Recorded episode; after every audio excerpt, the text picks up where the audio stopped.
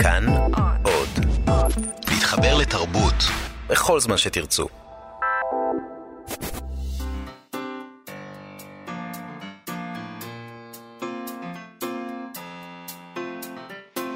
מה שכרוך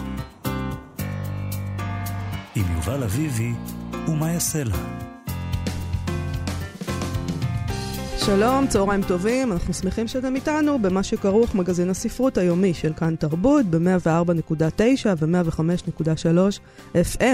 איתנו באולפן עומר מנחם שליט ואלן אדיונוב שעושים איתנו את התוכנית. שלום גם לכם ושלום יובל. שלום מאיה, היום נדבר עם עמית נוינפלד, מחבר הספר היסטוריה של מהירות, ספר שמבקש לעמוד על השורשים ההיסטוריים של התופעה הפסולה בעיניו של עמית נוינפלד, של קצב החיים המהיר שאנחנו מנהלים, וגם הציע כל מיני עצות איך לתקן במעט בהתאם לעקרונות תנועת ההאטה, שכשמה כן היא מבקשת להאט את הקצב, לאפשר לאנשים לקחת פסקי זמן אמיתיים. ואני בתור בן אדם שכל שנייה שבה הוא סתם יושב ולא עושה שום דבר ובוהה או משהו כזה, כל שנייה כזאת היא מעוררת ברגשות אשם בלתי נסבלים, מאוד בעניין של הספר הזה ועצותיו. אגב, אם אני הבנתי נכון את מה שקראתי בספר, הוא לא מדבר על פסקי זמן. הוא מדבר על שינוי חיים. פסק זמן זה בדיוק הדבר שנגדו יוצא. נכון. פסק זמן זה כאילו, אוקיי, אז אנחנו מטורפים, ואנחנו יוצאים לשבועיים חופש בשנה, ואז אנחנו כאילו גם שם מטורפים. לא רק זה, זהו. זה אומר שאפילו את פסקי הזמן שלנו אנחנו לא יודעים לקחת, שפסק זמן חייבים למלא אותו בתוכן, וזה בדיוק התחושה, וברגע שקראתי את ההקדמה אמרתי, זה נראה לי מתאים לי, הספר הזה. נדבר גם עם צליל אברהם שלנו, בפינתה צליל אברהם מחפשת עבודה, פעם היא תחפש עבודה בתוך הספר המעולה ספרד של אנטוניו מוניוס מולינה, ויהיו עוד דברים, ככל שנספיק. אבל נתחיל עם פרס קוסטה שחולק לפני כמה ימים. מדובר בפרס די מעניין, כי הוא מעמיד זה מול זה ספרים מז'אנרים שונים, יש שם הם עומדים אחד מול השני רומן ביקורים, ביוגרפיה, ספר ילדים ושירה. כך שבסופו של דבר, מחמש הקטגוריות שיש בפרס הזה, יש רשימות מועמדים לכל אחת מהקטגוריות, ואז יש 5 זוכים בכל קטגוריה, אבל יש את הזוכה אחד הגדול. שהפעם זכה דווקא ספר שהוא ביוגרפיה, בשם The Cutout Girl, שנכתב על ידי פרופסור לספרות מאוקספורד, ברט ון אס. הוא מספר בספר את סיפורה של נערה יהודיה הולנדית בת 9, לין דיונג, שהוסתרה על ידי הסבא והסבתא של הסופר בזמן מלחמת העולם השנייה. השופטים אמרו על הספר שהוא מסעיר ושהוא אבן אכן הנסתרת של השנה. הם כתבו שהרגישו שכל אחד צריך לקרוא את הספר הזה. זה מעניין כי אחת המתמודדות מולו בקטגוריית הרומן, רומן ביקורים, הייתה סלי רוני, שהספר שלה נורמל פיפל היה להיט של שנת 2018. היא נחשבת לכוכבת החדשה של דור המילניאלס בספרות, דיברנו עליה פה בתוכנית. כן. היא לא זכתה. לא. לפעמים כוכבים לא זוכים. בריאיון לגרדיאן עם הסופר ועם הילדה, היא בת 9, שהיום היא כבר בת 85, מתוארת הסצנה שבה אמא של הילדה ההולנדית בת 9 אומרת לה שיש לה סוד לספר לה. היא אומרת לה שהיא תישאר במקום אחר לזמן מה. זה היה באוגוסט של שנת 1942 בהולנד הכבושה. דה יונג הייתה ממשפחה יהודית לא דתית, ומאותו רגע היא לא תראה יותר את הוריה. 6 חודשים לאחר מכן הם נרצחו באושוויץ, והיא נשלחה לחיות עם משפחה לא יהודית, משפחת ון אס. אחת מיני רבות אגב, אחר כך היא עברה ממקום למקום, יש שם, כל הספר זה השתלשלות, הוא בעצם הלך לפגוש אותה אחרי הרבה שנים, ושמע ממנה. מעניין אם מתרגמות הספר הזה לעברית? כתמיד זה נשמע נורא מעניין, וכדאי, אולי הזכייה בפרס תעודד, זה תמיד משהו שאולי מעודד. לא נראה לי שיתרגמו, מכיוון שאנחנו לא אוהבים לקרוא על השואה משום מה. אולי יד ושם יתרגמות. אולי אנחנו אוהבים לקרוא על השואה רק כשאנחנו כותבים את זה, שלא יספרו לנו, שלא יקחו לנו אותה. בכל מקרה נספר שהפרס הוא בסך 30,000 לירות סטרלינג, הוא מחולק מאז 1971, בין הזוכים בו בעבר הילרי מנטל, קייט אטקינסון, טד יוז וקזואו אישיגורו. נכון. אגב, פרסים, האוניברסיטה השוודית הוסיפה את שערוריית פרס הנובל לספרות, שלא חולק השנה בגלל הטרדות מיניות ואונס שביצע בן זוג של אחת מחברות האקדמיה השוודית, שמחלקת את הפרס לתוכנית הלימודים. אגב, הוא כאילו, הפרס לא בוטל בגלל שהוא אנס וזה. הפרס בוטל בגלל הדרך שבה ועדת הפרס בחרה להתמודד עם העובדה שהוא אנס. נכון, זה התחיל מהשערוריית הטרדות. אז עכשיו ילמדו את זה באוניברסיטה. עכשיו לומדים את זה באוניברסיטה, בדיוק. זה קורס קיץ שנקרא פרס נובל. האקדמיה השוודית ונשים. הוא מזכה את המשתתפים בו ב7 נקודות זכות וחצי. שזה הרבה נראה לי, אני לא יודע איך עובד באוניברסיטה שם, אבל זה המון. 7 נקודות זכות, זה 7 שעות אקדמיות בשבוע. מהאוניברסיטה אמרו לתקשורת השוודית שכמובן עטה על הדבר הזה, אם אתם מתעניינים במהלכים ובמאחורי הקלעים שבאקדמיה השוודית, הקורס ייתן לכם הבנה מעמיקה יותר, ואולי יעניק תשובות לחלק מהסוגיות שעלו לדיון בזכות הפרשייה הזאת, או בגלל הפרשייה הזאת. הקורס הזה גם יעסוק בסיבה שבגללה כה מעט נשים זכו בפרס נובל לספרות, מאז שחולק לראשונה ב-1901, רק 14 זוכות, לפי הדיווחים. באוניברסיטה השוודית כתבו על הקורס שהוא יעסוק בדברים הבאים. כיצד מקבלים פרסים, מה הכוחות שעומדים מאחורי כל בחירה וכדומה. הם כתבו, זה יעזור לכם כקוראים להבין כיצד אתם מושפעים מהקשרים חברתיים שונים, וכיצד זה משפיע על התוכן הספרותי שאתם צורכים, והבחירות הספרותיות שאתם עושים. זה נשמע קורס נורא. זה נראה כמו עוד קורס שמעיד על ההידרדרות של לימודי הספרות באוניברסיטאות, אלא אם כן זה קורס במדעי הסוציולוגיה, ואז בסדר. ואז זה בסדר. סוציולוגיה. המשפט הזה, כיצד זה משפיע על התוכן הספרותי שאתם צורכים והבחירות הספרותיות שאתם עושים? זאת אומרת, ברור לחלוטין שיש כל מיני כוחות שוק שפועלים עלינו, אבל זה לחלוטין כאילו אומר, אתם לא שולטים בשום דבר, כולם אומרים לכם מה לקרוא. אתה לא למדת את הקורס. זה הגדרה, זה כותרת. תלך לקורס, ואז תחזור ותספר לנו על מה הם דיברו שם. אני כנראה לא אוכל, זה יהיה בשוודית, ולצערי איני דובר את השפה. אישית, אני בן אדם שחש כל הזמן שהוא צריך לעשות משהו, אם אני סתם מתבטל ולא עושה שום דבר, אני מיד מרגיש אשם וחושב שהייתי צריך לנצל את הזמן שלי טוב יותר. הקריאה בספר היסטוריה של מהירות של עמית נויפלד, שהוא עורך אתר תנועת היעתה בישראל, זה ספר שיצא בהוצאה עצמית, הייתה כמו סתירה ישר מהקדמה. הוא מצטט שם את ניטשה בהמדעי העליז משנת 1882, שם כותב ניטשה, המנוחה כבר נעשתה עניין של בושה. הרהורים ממושכים כמעט שגורמים נקיפות מצפון. אדם חושב ועיניו בשעונו, כשם שהוא אוכל בצהריים ועיניו בעיתון הבורסה. הנטייה לשמחה כבר נקראת הצורך להינפש, והיא מתחילה להתבייש מפני עצמה. זה רק למען הבריאות, אומר אדם, כשהוא נתפס בעת בילוי בחיק הטבע. וזה עוד לפני הסמארטפונים. זה לפני הרבה דברים שקרו מאז. נויפלד מתייחס גם למשל במקדמה הזאת למגזין Time Out. Time Out פסק זמן, במשמעותו המקורית, לדברי נויפלד, זה מגזין שמנחיל תפיסה שגויה לגבי פסק הזמן.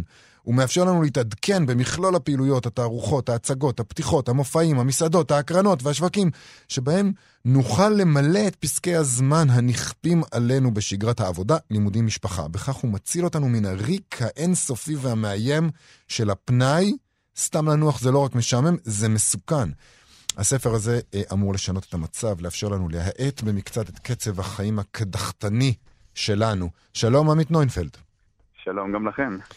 אז צפה לנו קצת. נחמד להקשיב לך מקריא קטעים מהספר, אני חייב להגיד לך, אני ממש פה מחויב. אני הייתי יכול להמשיך, יש לי כל מיני קטעים שסימנתי, אבל זה דברים שנורא מעציבים אותי, כי אני מרגיש שאני לא עומד בתקן הזה. שוב פעם אתה רוצה לעמוד בתקן? כל מה שהוא מנסה להגיד זה משהו על התקן. אני יודע. אתה מבין מה עשית עמית? עכשיו הוא מנסה לעמוד בתקן שלך. לא, זה הפתולוגיה האישית שלי, אין לי... בסדר, אז על זה בתוכנית אחרת, אבל כרגע נדבר על הפתולוגיה של עמית נויפלד. ספר לנו קצת על הדבר הזה, על תנועת ההאטה. מה זה אומר? דבר ראשון, תנועת ההאטה זו תנועה שיצאה לדרכה באופן רשמי באיטליה בשנת 1986. רשת מקדונלדס התכוונה לפתוח סניף ראשון בעיר איטליה, ולא פחות מכך ליד המדרגות הספרדיות המפורסמות שברומא. כן. וכמה אנשי קולינריה מקומיים, זה פשוט להוציא אותם מהכלים, ביום הפתיחה הם הגיעו לאזור המיועד של הסניף, והשליחו מאפים טריים ופסטה מעשי ידיהם על לתות הסניף בתור מחאה. אתם לא יודעים שאסור לזרוק אוכל? הם לא יהודים, אה? אבל זה הייתה דווקא על העובדה שרשת מזון מהיר, שכל מטרתה טעם אחד ואחיד, באה לאזור ההיסטורי והייחודי הזה, ומהמחאה הילדותית משהו הזאת, נוצרה בעצם תנועת מזון איטי. ה-Slow Food, כן. Slow Food, בדיוק. ש-Slow Food זה יחסית התחום המוכר של תנועת ההאטה. נכון. כשהרעיונות שהיא הפיצה, שבעצם נחשוב על מה אנחנו אוכלים. לחשוב מאיפה הגיע האוכל, איך לאכול יותר טוב, התפשטו מהר מאוד לתחומי חיים אחרים, כמו חופשה, למה אנחנו רצים מקום למקום, או עבודה, למה אנחנו עובדים כל כך קשה, איך אפשר לעשות הכל עם הרבה יותר מחשבה וליהנות כתוצאה מכך יותר.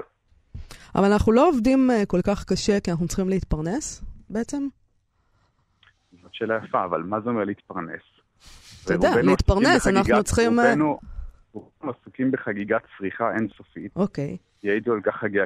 כלומר, ברגע שאתה מוריד את הצריכה שלך, מצמצם את ההוצאות שלך, אתה יכול באופן תיאורטי לפחות לעבוד פחות.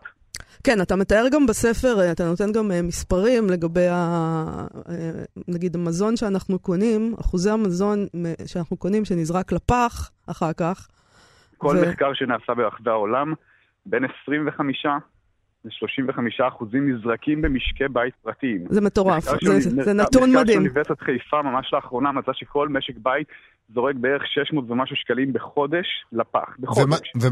ועוד נתון מדהים הוא שאם היינו מצליחים לשמור 5% ממה שאנחנו זורקים, רק ממה שאנחנו זורקים, 5% היינו יכולים להכיל 4 מיליון איש ביום. נכון, אבל זה כבר פה אנחנו כבר נכנסים לעניינים כלכליים יותר, כי יש איזשהו גם אינטרס כלל עולמי לשמור על מחירי סחורות גבוהים. זה לא באמת שאם אני לא אזרוק מזון מהבית, אז הרעב בבנגלדש יאכל יותר טוב. אבל מה שמעניין בדבר הזה זה שתנועת ההאטה, הדברים שאתה אומר באים לידי ביטוי בהמון דברים, בצריכה, בחינוך, בעבודה, אפילו בבריאות, איך נראית הבריאות שלנו ואיך נראה עולם הרפואה שלנו, הכל נובע מאיזשהו היסטריה לעשות דברים כל הזמן? אני, לתפיסתי כן, וזה בדיוק העניין הזה שאנחנו חדורים, אם תרצה ללכת רגע לנקודת המוצא של ההיסטוריה של המהירות, איפה הכל התחיל בעצם, זה לא סתם אגב ניטשה שכתב כבר ב-1870 את הדברים, כי הוא היה בשיאה של המהפכה התעשייתית, והוא ראה את כל ההתלהטות הזאת והמרדף אחריה, שם בעצם קצב החיים הואץ לדרגת שיא שאנחנו ממשיכים ומאיצים אותה גם היום, אבל המקור לכל הסיפור הזה הוא בכלל באיזו מהפכה דתית שקרתה במאה ה-16, ששם חל שינוי מהותי בתפיסת ייעוד האדם. אם עד הרפורמציה הפרוטסטנטית ייעוד האדם היה לעסוק בסוג של תיאוריה, בעבודת האלוהים, בקודש, בהגות, בפילוסופיה, וכדומה, פתאום הגיע לותר, נזיר אוגוסטיני, שאמר לא, הנגר והסנדלר והנפח והחיית, כולם ממלאים אחר יהודם האלוהי, כי אלוהים ברא את המקצועות האלה. Mm-hmm. וזו פעם ראשונה בעצם שהעבודה היומיומית קיבלה איזושהי תכלית דתית ומוסרית, ואנשים התחילו לעבוד יותר ויותר קשה, ולא רק זה, כל המעבר פה, כל השיפט מרעיון התיאוריה לפרקטיקה, כלומר התפקיד של האדם כבר, זה לא לשבת פה בעולם ולחכות למלכות שמיים, כלומר לעשות מעשים טובים ולהיגאל בעולם הבא, אלא התפקיד שלו זה לשפר את העולם הזה, את היצירה של אלוהים. אלוהים השאיר לנו עולם שאנחנו צריכים לטפח שנייה, ונזר הבריאה כמובן זה האדם, אז מה התפקיד החשוב שלנו אם לא לשפר את עצמנו בכל עת, כדי שאלוהים יהיה מרוצה? זה מדהים בגלל שהפרוטסטנטיות נחשבת כשחרור מהקתוליות, כנתינה של הדת לכלל האנשים, שחרור כתבי הקודש, כולם יכולים לקרוא בהם, כולם יכולים לעשות את זה, ובעצם אתה אומר לנו, לא, כל השחרור הזה הוא שלשלת כזאת של עבדים, שרשרת. אני חושב שהרעיון בבסיס, אני אגב פרוטסטנט חובב עד היום, מאז שנחשפתי לימודי הפילוסופיה שלי למהפכה הדתית הזאת, היה משהו באמת מדהים. פעם הייתה שמורה למעטים, כלומר רק כשהרבה בקודש היה יכול להיגאל. השאר היו צריכים דרך הכנסייה. פתאום לותר בא ואומר, לא, כולם יכולים להיגאל. הוא בעצם ביטל פה היררכיה מאות ואלפי שנים, שיש איזשהו מעמד ספציפי אחד של מלומדים, או של מכובדים, או כהנים שיכולים להיגאל, וכל השאר זקוקים לתשורות מידם, כדי אולי להציל את נפשם הארורה, וזה מדהים, כי פתאום כולם יכולים להיגאל, זה פה משהו נורא הדמוקרטיזציה של הגאולה בעצם. כן. אבל באותה נשימה, הוא גם כפה, תראה, הרי מה היה הרעיון של העבודה? לותר לא תכנן שהעולם יצא ככה. לותר בסך הכל רצה שאנשים יעבדו כדי לשרת את הזולת בצורה יותר טובה. אתה נגאל בכך שאתה משרת את הזולת, ובשירותך את הזולת אתה משרת את האל. אבל כמה דורות אחר כך, בגלל שהוא גם ביטל את הרצון החופשי למעשה, והוא ביטל את התיווך הכנסייתי, לפרוטסטנטים לא היו כבר כנסיות כמו שאנחנו מכירים אותם מהקתוליות, לא היה להם כומר שיבוא ויגיד להם מה לעשות. אם קתולי בעבר היה תרנגול קופץ לשכן שלו ו... הוא היה שוחט אותו ואוכל, הוא היה בא לכומר שלו, ומה לכומר, זה הסיפור, מה לעשות? והכומר היה הולך לספרי הקזואיסטיקה האבים שלו, ופותח בעמוד 842 ורואה את רנגול, קפץ חצר, שחט אכל, אתה תעשה ככה, אתה תעשה ככה, שלום על ישראל. ובמצב הפרוטסטנטיה, אותו בן אדם יכול להגיע לקומר שלו, שעדיין שם. הוא עדיין שם, והוא מספר לו את כל הסיפור, ואז הקומר אומר לו, תשמע בני, תקרא בתנ"ך. תגיד 5 פעמים אבא מריה, וסלח לך. לא, לא אומר, תקרא בתנ"ך, ותבין מה אלוהים רוצה שתעשה. תבין לבד. כבר לא אומרים לך יותר מה לעשות. עכשיו, רוב האנשים אז לא ידעו אפילו קרוא וכתוב, ותודה רבה ללותר שתרגם בעבורם את התנ"ך לגרמנית, אבל הם אנאלפביתים.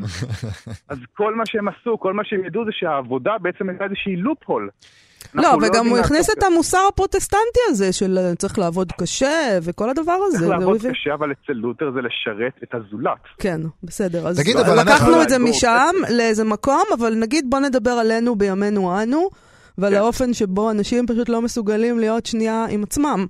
לרגע, לשבת סתם להרהר, הם צריכים תמיד לעשות משהו. זה חלק מהתמכרות. זה חלק מהתמכרות שלנו גם למידע. שהמידע עכשיו עוטף אותנו. יש כל כך הרבה סיבות פסיכולוגיות ו... חברתיות, אם אני חושבת את זה רגע לאישון, אז אני יכול להגיד לך, אני הייתי מעשן עד לפני 8 שנים. וב-15 שנות האישון שלי, היו לי המון הפסקות, והפסקתי כל פעם, כי ידעתי שסיגרות זה לא טוב לי, וזה מבזבז לי הרבה כסף, וזה לא בריא, וזה מסריח, ואני משתעל בבקרים, אבל איכשהו אחרי כל הפסקה כזאת, הייתי איתו מגיע לאיזה מסיבה, והייתי שותה קצת מישהו, וכולם מסביב מהשני, וכולם נראים נורא שמחים, כי אין הסיגריה שלהם. אז הייתי גם לוקח סיגריה. ואז אחרי שאתה לוקח סיגריה אחת, אתה בעצם חוזר לעשן, כי לא הבנתי שאני מכור לסם, ולפני 8 שנים הלכתי לסדנה שלא נזכיר את שמה, כדי לא להפר את זה חוק של פרסום ברדיו. אוקיי, כתוב בספר. במשך 6 שעות בסך הכל, אני עברתי שטיפת מוח הפוכה, אני הבנתי מה זה סיגריות, אני הבנתי מה המנגנונים שגורמים לי כל פעם לחזור לעשן. ואני מאז לא נגעתי בסיגריה, ויותר מזה לא רציתי מהסיגריה אפילו. וזה מה שאני מנסה... אתה אומר שבעצם אתה מנסה לרפא אותנו מההתמכרות שלנו לעשייה. הספר הזה אמור להיות איזשהו סוג של שטיפת מוח הפוכה, של להסביר לאנשים למה אנחנו כל הזמן שולחים את היד לפלאפון, ולמה אנחנו כל הזמן חושבים שאם נקנה שהאושר הוא במרחק של קנייה אחת מאיתנו, ולמה אנחנו מקנים בקרייריסטים האלה עם המכוניות המפוארות שלהם, והשעונים... אני לא מקנה בהם אגב, אבל בסדר. אתה נשמע בן אדם מאוד מעניין, עם עולם פנימי עשיר. יכול להיות שרוב האנשים פשוט משעמם להם עם עצמם. הם לא רוצים את זה, כי משעמם. גם לזה שהתייחסות. אני חושב ששעמום הוא דבר חיובי בסך הכל. אני חושב שהרבה אנשים צריכים להקדיש איזשהו פנאי ביום-יום להשתמם, ומתוך עצמם, תחשבו על התקופה שהיינו ילדים. אני לא יודע, אני יליד 75, לא היה לי קונסולות משחק, לא היה לי טלוויזיה רב-ערוצית. הייתי ממציא למשחקים שהיינו ילדים, יורדים, קוצרים מבית ספר, זורקים את התיק בבית, ויוצאים לחפש הרפתקאות בשכונה. עכשיו, לפעמים הייתי אומר לאמא שלי, אמא משעמם לי, ואז הייתה אומרת לי, יש לך את זה לעשות, ויש לך את זה לעשות, ויש לך את זה לעשות, והיום הורים שצריכים להגיד לילדים, טוב מאוד, תשתעממו. אם אתם תשתעממו, אתם תצליחו לייצר מתוך עצמכם את העניין. אין כזה דבר, אנשים, כל אחד יכול למצוא עניין. תגיד, מה עם הטענה שאם לא נעבוד קשה, כל ההישגים האלה, המדהימים שהאנושות הגיעה אליהם בזכות המהפכה התעשייתית ובזכות מוסר העבודה הפרוטסטנטי, לא היו, זאת אומרת, אם לא היינו עובדים כל כך קשה, לא היינו מגיעים לירח, לא היינו בונים חלליות, לא היה אינטרנט, לא יודע מה. כן, דבר שאני לא בטוח שזה נכון, כי לפחות ממה שאני קראתי על כל ההוגים הגדולים והמדענים הגדולים, החל מניוטון שבאו נזכור, הצער לי בסך הכל לנמנם מתחת לעץ תפוח באמצע היום, וכלה באיינשטיין שידוע שהוא היה נוהג לקחת שעות ארוכות לשיטוטים שיאפשרו לו לחשוב בנחת ובלי מחוץ למעבדה שלו. ובסופו של דבר יש פה איזו תפיסה שגויה לגבי תנועת היתה. תנועת היתה לא באמת קוראת לאנשים להתבטל כל הזמן, וזה לא נגד עבודה, היא בסך הכל מבקשת שניקח את הזמן כדי לחשוב על המוטיבציות הבסיסיות של הפעולות שאנחנו עושים, ובאמת נקדיש יותר מחשבה לכל דבר, ולמה אנחנו עושים את זה. כך למשל את יונס סלק, מי שהמציא את התרופה לפוליו. הוא המציא את התרופה לפוליו והוא חילק אותה בחינם.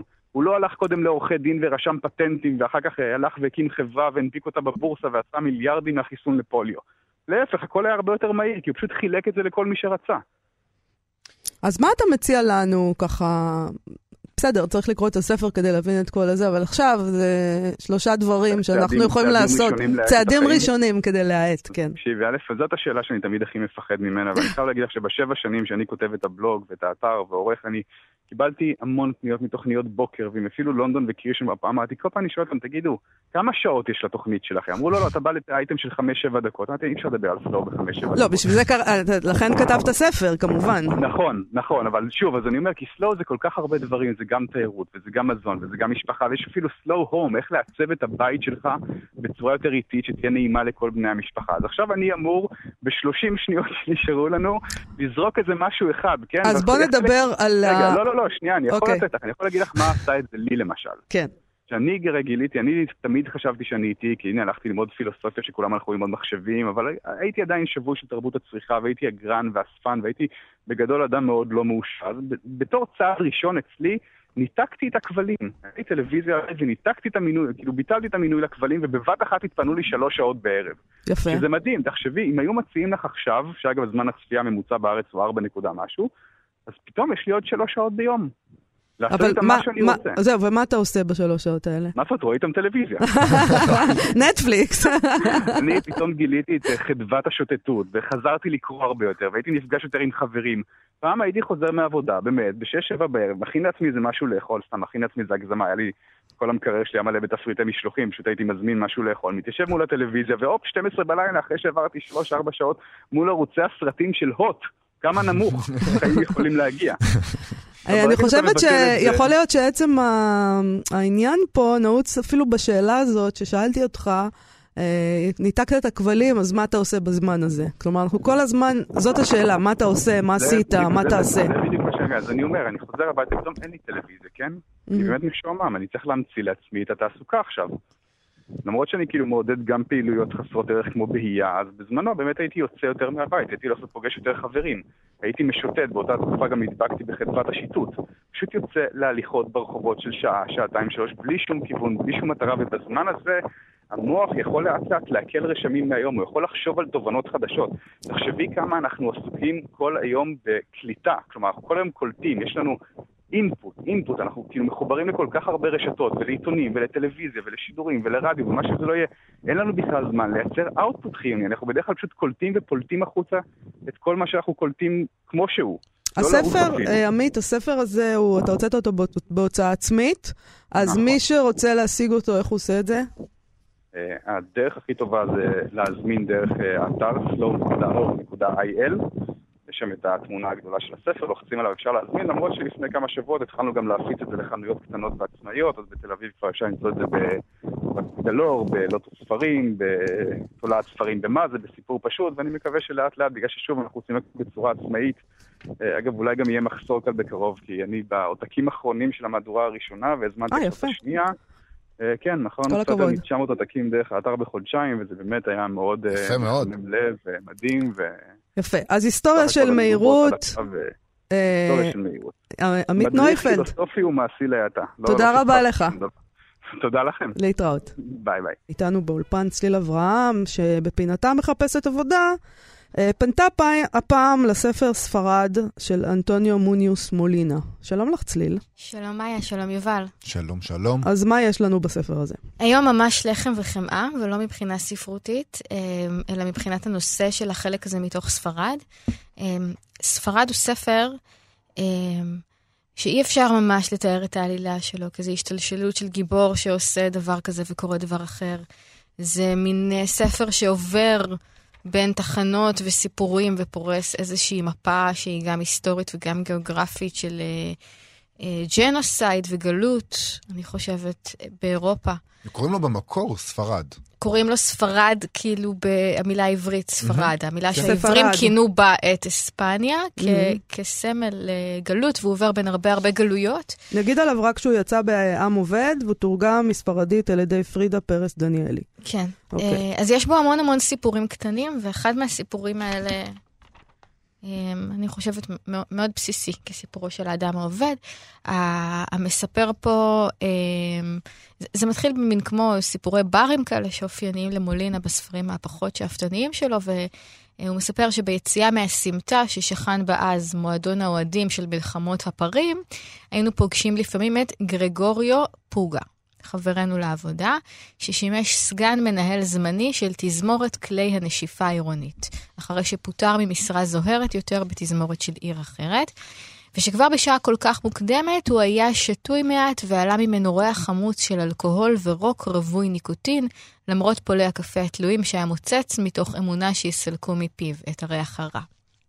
וגרגוריה הזה אנחנו שומעים פה את כל הסיפור שלנו כמו איזה סימן הזהרה או שער הגהנום או כל דימוי שתרצו.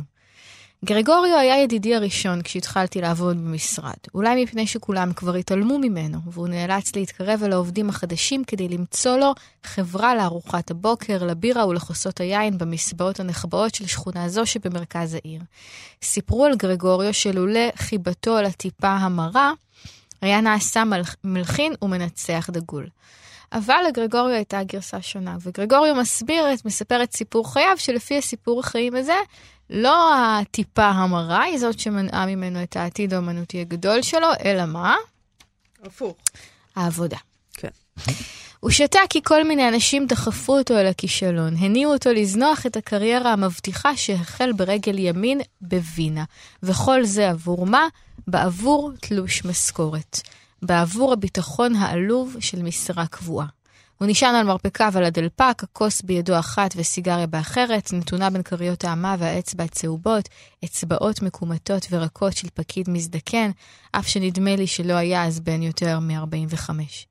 וזה מה שגרגורי אומר, מפתים אותך בעזרת תלוש משכורת. אתה מתרגל לסכום קטן, בטוח, וכבר אין לך רצון להמשיך ללמוד, בטח שלא אם אשתך המיסה עליך תכף ומיד ילדים, והיא לא מפסיקה לטרטר לך שאתה לא שווה כלום, שנראה אותך עוזב את השטויות והחלומות שלך, ודואג שיעלו אותך בדרגה במשרד, או מחפש לך עוד עבודה לשעות אחר הצהריים. בהתחלה אתה מסרב, ברור, הרי השעות של אחר הצהריים קדושות לך, אתה צריך להמשיך להלחין, לערוך חזרות עם הנגנים האחרים, עד שתוציא מהם את מה שהם עצמם לא יודעים שקיים בהם, ואתה לא רוצה לנצח על תזמורת כלי הנשיפה של העירייה, אלא על תזמורת סימפונית, זה היה חלום חיי.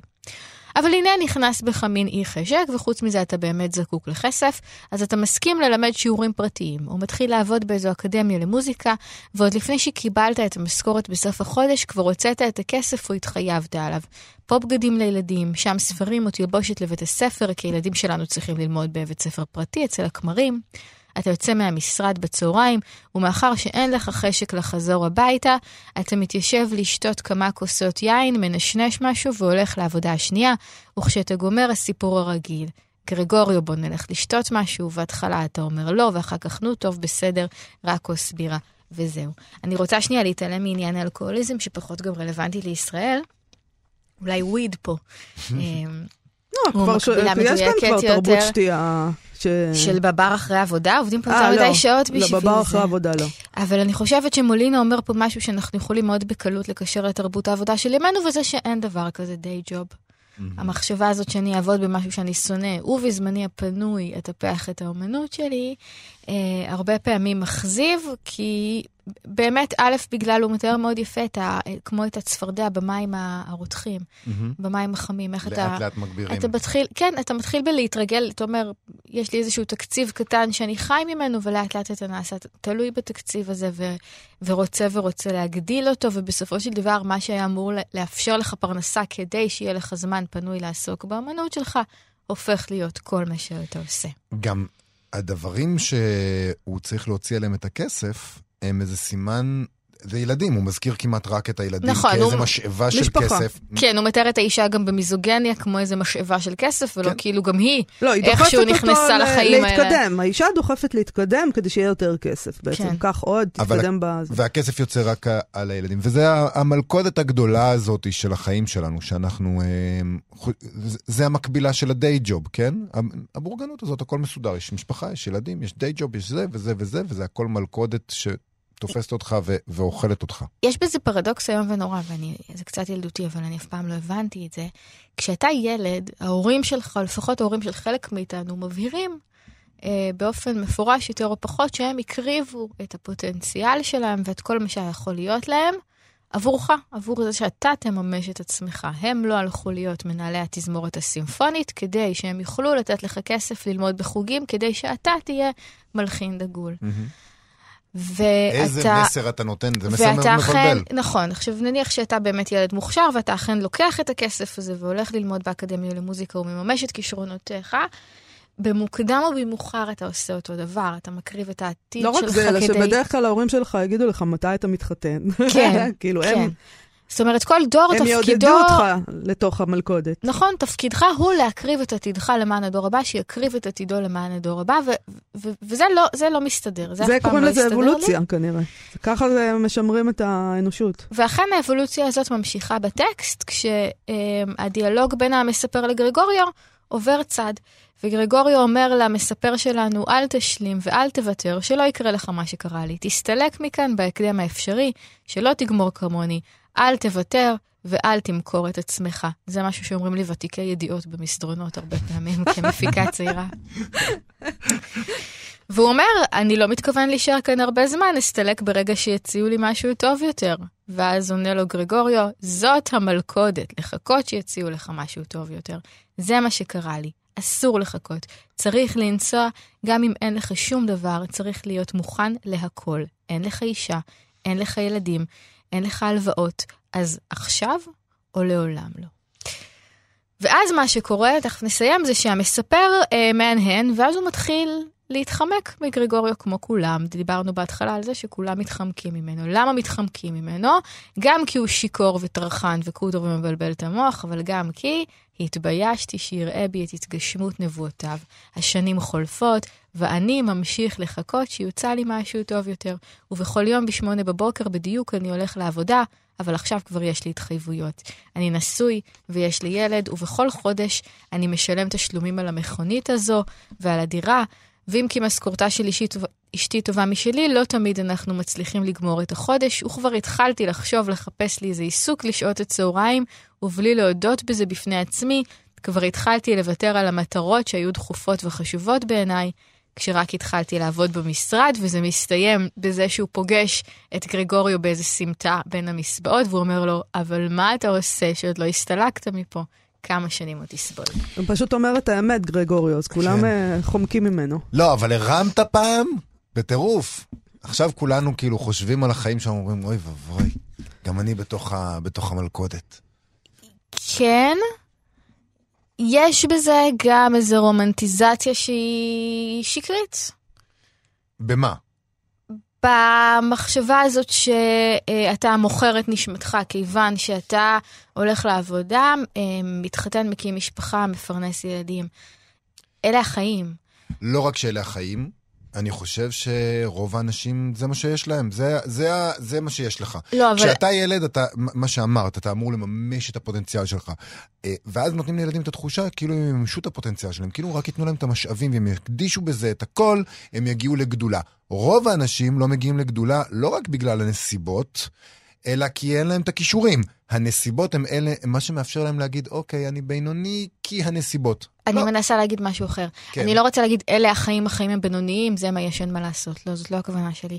הכוונה היא שהתפיסה הזאת שהחיים הבינוניים, שבהם אתה מפחית את עוצמת הרגש, מתעלם מעצמך, אדיש לעצמך, מתנכר לרצונות שלך, הם החיים שבהם אתה מקים משפחה ועובד ומתמסר למשהו ומתמיד במשהו, כשבעצם ללכת לטפס על איזה הר, או להיות נבד ולהסתובב באווירות אירופה ברכבות, זה לא יותר חיים. החוויה של, אני חושבת, אני עדיין לא, אבל החוויה של לאהוב, של לגדל ילד, של לחיות את החיים האלה כל יום, על כל הלכלוך והרוע והגועל והחספוס שבהם, זו חוויה אנושית, אינטנסיבית ומלאה לגמרי. וואו, זה סיום אופטימי, זה נהדר. שמחתי לעזור. צליל אברהם, תודה רבה לך, היה מאוד מעניין, תודה. אני רוצה לספר משהו אישי. הבן שלי לומד בימים אלה בכיתה א', לקרוא. אני לא יודע איפה נכשלתי בחינוך שלו, ואיזה מסרים פגומים אני העברתי לו, אבל הוא מת על זה. זה דרך כזאת הפוכה להתרברב עכשיו, אני לא יודע איפה נכשלתי, אז בעצם... לא, הוא מאוד בעניין של ספרים, נגיד היה יותר טוב אם הוא היה מאוד מאוד בעניין של נדל"ן, או השקעות בבורסה, ולפחות בעניין של מילים, אבל הוא מת על מילים, הוא קורא הכל, כל אוסף מילים, כל קובץ מילים קטן שהוא רואה מולו, הוא נעצר וקורא. קודם כל זה הופך את ההליכה ברחוב למאוד איטית. אבל זה גם הוביל אותנו לסיטואציה שנלך לדבר עליה עכשיו. הוא נעצר מול הכריכה של הספר של אורי יצחק כץ, שאיתו דיברנו בשבוע שעבר. הוא קרא את שם הספר, הוא הצליח לקרוא את זה לבד, האיש שנתקע לו הפרצוף הזועף. ולא חשבתי על זה, אבל זה שם מאוד אפילינג, זה שם מאוד... מושך. מושך, כן. הוא התאהב בשם הזה, ומאותו רגע הוא לא הפסיק לבקש שאני אקריא לו על האיש עם הפרצוף הזועף, וניסיתי להגיד לו, זה ספר של מבוגרים, אני לא יכול להקריא לך את זה, גם יש שם קטעים שלא מתאימים לילדים, אבל הוא לא הפסיק, ואמרתי, טוב, בסדר, נקריא. ומתברר שכשעושים התאמות מסוימות, הספר של אורי כץ הוא ספר ילדים מעולה. אני התמקדתי בסיפור שעומד במרכז העלילה, זה הסיפור על האיש שנתקע לו הפרצוף הזועף, שזה פרצוף צ'כי שכתב סופר צ'כי. סיפור צ'כי. מה אמרתי? פרצוף צ'כי. פרצוף צ'כי גם, אבל גם פרצוף צ'כי, אבל בעיקר סיפור צ'כי, שמספר על איזה מנהל בכיר שנתקע לו הפרצוף הזועף, וככה הקראתי לו את זה, שנקריא קצת מהגרסה המרוככת לילדים. כמובן, בבקשה. אז ככה זה הולך. מה זה? זה גרסה, זאת אומרת, אתה פשוט... הרי הסיפור הזה מחולק. זה הטקסט של אורי כץ, שאתה עכשיו גוזר מתוכו את מה שמתאים לבן שלך. וזה מחולק, כיוון שהסיפור שלו מחולק בקטעים לאורך כל הספר, הייתי צריך ככה לדלג. זה הולך ככה. זה קרה קצת אחרי 10 בבוקר. המנהל הבכיר של החברה הממשלתית לייצור אפרונות וציוד משרדי ישב במשרדו, כאשר נכנסה הפקידה שלו, גברת סופצ'ק, עם כוס הקפה של 10. נוסף לאיחור במועד ההגשה, הקפה היה ממותק יתר על המידה. הוא חשב להעיר לה, אולם החליט לפתור את פקידתו הרשלנית במבט זועף בלבד, הוא קיבץ את הגבות, עיקם את הזווית השמאלית של פיו, ואז זה נתקע. הוא ניגש לחדר הרחצה הפרטי שבלשכתו, הוא שטף אותו במים קרים, הפרצוף נשאר זועף. הוא ניסה מים חמים ואחר כך חמים מאוד. נדמה שהפרצוף זועף עוד יותר. אולי תה יעשה את העבודה? אך איזה תה? הוא לא מבין בזה כלום. בדרך כלל כשהוא חש בבטנו או בראשו, הוא קורא לגברת סופצ'ק, והיא מביאה לו את התה המתאים. הוא אפילו לא שואל מהו. הוא קרא לפקידה, אך מאחר שהתבייש לבקש מנתה לפרצוף תקוע, ביקש מנתה לכאב ראש. ולא רק משום שזה הגיוני יותר, מיטה לכאב בטן. ושם נאלצתי לדלג קצת, יש כל מיני קטעים שהיא, כנראה, הוא חושד שהיא בגדה בבעלה, וכל מיני דברים שחשבתי שאולי זה קצת מוקדם בשביל הבן שלי, אז עברתי אל ביקור אצל הרופא שאמור לרפא אותו, זה מאוד הצחיק את הבן שלי. הסיפור הזה בחדר ההמתנה. על הספה ישב אדם אחד בלבד, במדי שוטר תנועה, שתי עיניו פזלו באופן קיצוני כלפי הפו. המנהל הבכיר התיישב בחוסר נוחות. הוא שלב עיתון ממעמד העיתונים, ונוכח לגלות שהוא בגרמנית. מלבד עיתונים בגרמנית, היה שם גם עיתון אחד ברוסית, עיתון צ'כי לא היה שם וגם לא עיתון סיני. המנהל הבכיר הניח את העיתונים חזרה ושילב את ידיו בחוסר מס. עשיתי קונץ, פתח הפוזל בדברים. עשיתי פרצוף פוזל להצחיק את החברים בתחנה, והוא נתקע. והרי שטות גמורה, כי הזהירו אותו כמה וכמה פעמים שזה עלול להיתקע. אולם הוא לא שעה. בשביל בדיחה, בשביל הסיכוי לעורר צחוק, שווה לקחת את הסיכון. לא כך? המנהל הבכיר לא הספיק להשיב, והפוזל המשיך. שמי פיפקין, אבל כולם קוראים לי פיפ. כי כשאני מכוון את התנועה, תשמע הרבה פיפ. כמו הצפרים של האופניים והאוטומוביל. פיפ, פיפ, פיפ. בקיצור, פיפ. והוא הושיט את ידו ללחיצה, אך בשל הפזילה לא עמד נכון את המרחק, ויצא שסתר קלות על הפו של המנהל הבכיר. או, אני מתנצל אדוני. הסתירה הזאת גרמה לפרצי שחוק חסרי תקדים אצלנו בבית, וניסיונות לפזול ולתת סתירות תוך כדי. ולא אמרת לו שאם הוא יפזול, תיתקע לו הפזילה? זה מה שאמורים להגיד. כן, אבל זה לא קורה. זה לא קרה... אני לא יודעת, זה מה שאמרנו שהיינו ילדים, ואף אחד לא יעז לפזול יותר, לא ימים. על זה הסיפור הזה. נכון, אבל מה שהצחיק אותו יותר, זה העצה שנותן הרופא לאותו שוטר. הוא אומר לו, בפעם הבאה אמר פיפ, כשאתה רוצה להצחיק את החברים, פשוט חשוף את ישבנך.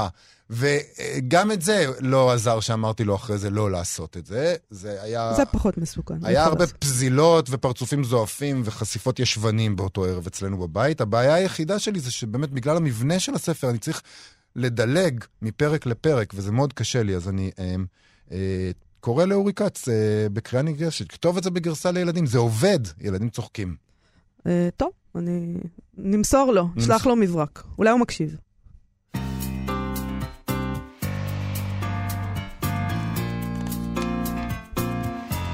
פינת גנזים לסיום, אנחנו נשאר עם ספרי ילדים. בסוף השבוע הזה, יום שבת, יצוין יום מותה של סופי דה סגיר, שאני קוראת לה רוזנה דה סגיר. עוד אנשים קוראים לה כך בצרפת.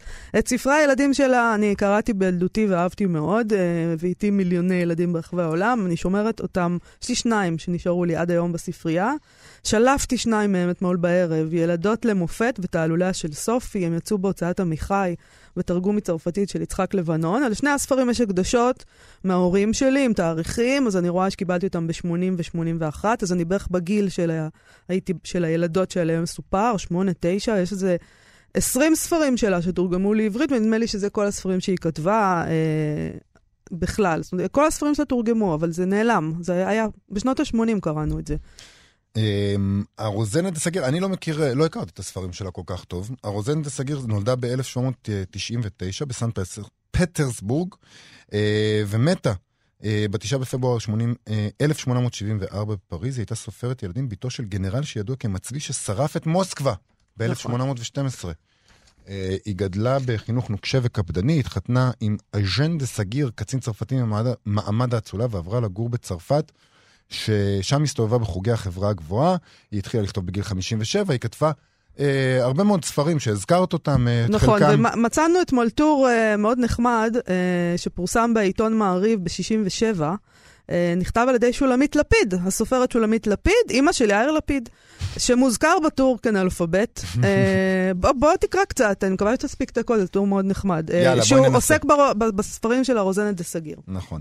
בואו נעשה הצגה, אומרים האורחים הקטנים שבאו לבקר את ילדינו בחופשת הפסח. הם לובשים את הפיג'מה הישנה של בעלי ואת התחתונית שלי שנתארחו פתאום.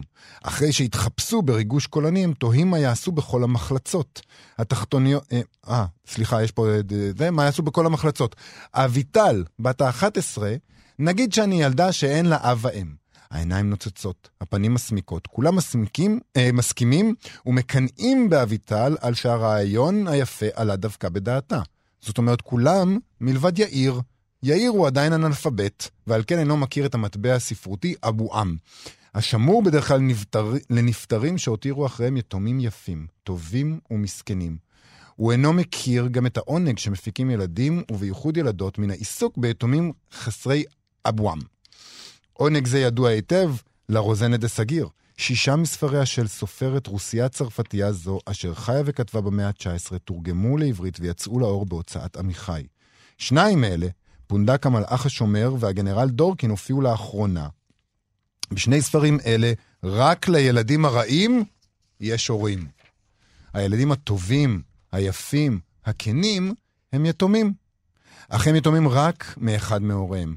יד הגורל מפגישה את ההורי המסכן עם מיטיבו של הילד, והשניים מתחתנים בחגיגה גדולה, ולשמחת כל האנשים הטובים ולאהבתם של כל האנשים הרעים. יד הגורל בשני ספרים אלה היא ידו של הגנרל דורקין, רוסי רחב לב ורחב מידות. הגנרל ניצל במלחמת קרים על ידי חייל צרפתי, בדרכו מן המלחמה אל השלום, פוגש החייל ביער שני ילדים קטנים שאביהם יצא לקרב ואימם נפטרה. הוא פורס עליהם את חסותו ומוסר אותם לשתי אחיות פונדקיות. הססות לקבל את הילדים המסכנים. הגנרל משדך בין החייל לפונדקית הצעירה ובין אבי הילדים ששב אף הוא מהמלחמה, לבין הפונדקית המבוגרת, ומעתיר על כולם נכסים והון. אנחנו נאלצים לקטוע את ההקראה. בוא נעלה את זה לעמוד הפייסבוק שלנו את הכל, כי זה תור מאוד נחמד. נכון, אבל זה אנחנו חייבים לסיים. נזכיר לחפש את כאן אודי בחנויות האפליקציות, וכאמור, באמת, לכו לעמוד הפייסבוק שלנו, מה שכרוך עם יובל אביב ומה יעשה לה, שם יהיה את שארית הקטע הנחמד הזה על יאיר. תודה רבה לעומר מנחם שליט ולאלן אדיונוב, להתראות מחר. להתראות.